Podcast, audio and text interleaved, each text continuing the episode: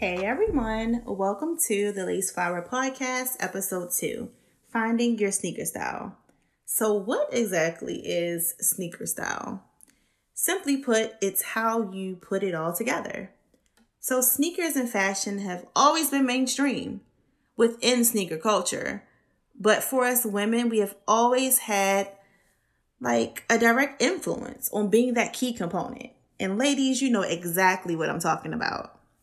So when it comes to finding your own sneaker style, it's simply about what you like. Okay. So never mirror someone else's style. If it's what you like, it's what you like. Uh, sometimes people get caught up on what they see. So sneaker style should be never based upon what you see, but of course, what you like, how you style it, and of course, how you slay it.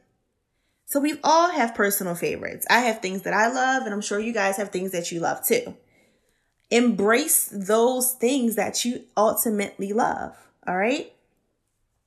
So, what may be for me may not be for someone else. That may be an absolute no no, and that's okay. So, when you live in your sneaker style, you choose the things that you love, and that's how you basically express yourself. Jordan 1s will always be popular. Jordan 1s will always be in. But that doesn't mean that you have to go out and buy every pair of Jordan 1s simply because that's what you see. 100% honest. A few years ago, I did not like Jordan 1s. I was not a girl who loved ones until a few years ago. And I think that's important because we tend to just simply buy what's in I have quite a few pair of sneakers that I honestly don't even like. I don't even particularly care for, but I bought them because it was a new release or I bought them because they were hot and I never wore them. So as you grow into your sneaker style, you realize that look, I'm not going to be throwing these coins out, wasting money for a pair of sneakers that I personally don't like or I'm personally not ever going to wear. And I think that's very, very, very important. So I'm going to leave you guys with a few tips. Tip number one like what you like and love what you love. Your style is based upon your individuality. So, what we wear are simply expressions of who we are. We express ourselves, our creativity, and our love for fashion through basically the clothes that we wear on a daily basis and never change that. I think that's so important to never change that. So be comfortable in what you love. I have some clients who prefer not to wear Jordans or not to wear Nikes. Just because everyone else is wearing it does not mean that it's necessarily meant for you.